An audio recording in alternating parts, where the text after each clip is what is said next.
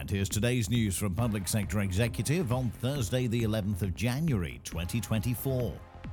The UK government has announced the biggest expansion of nuclear power in 70 years with its new Civil Nuclear Roadmap. The plan outlines proposals to quadruple the United Kingdom's nuclear generation to 24 gigawatts by 2050. The UK will invest £300 million to become the first country in Europe to produce commercially the fuel required to power high-tech nuclear reactors, and will begin construction of a gigawatt-scale nuclear power plant. Analysis by the Nuclear Skills Strategy Group suggests the proposals will create 80,000 new jobs.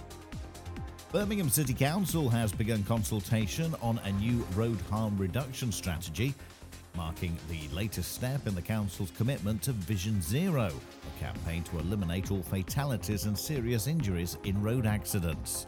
The strategy will prioritise people over vehicles in the designing of new roads, which will be achieved by narrowing streets and lining them with roadside furniture, such as trees and benches, to reduce the speed and volume of passing cars. And the curtain may have closed on St. Helen's incredible year as the Liverpool City Region's Borough of Culture, but the echoes of its impact will resonate for years to come. It's estimated 200,000 people attended the events, launched by the Mayor of Liverpool City Region, Steve Rotherham, as part of his 1% for Culture initiative to commit investing 1% of the combined authority's budget directly into culture and creativity. The Borough of Culture title rotates around the areas that make up the Liverpool City Region.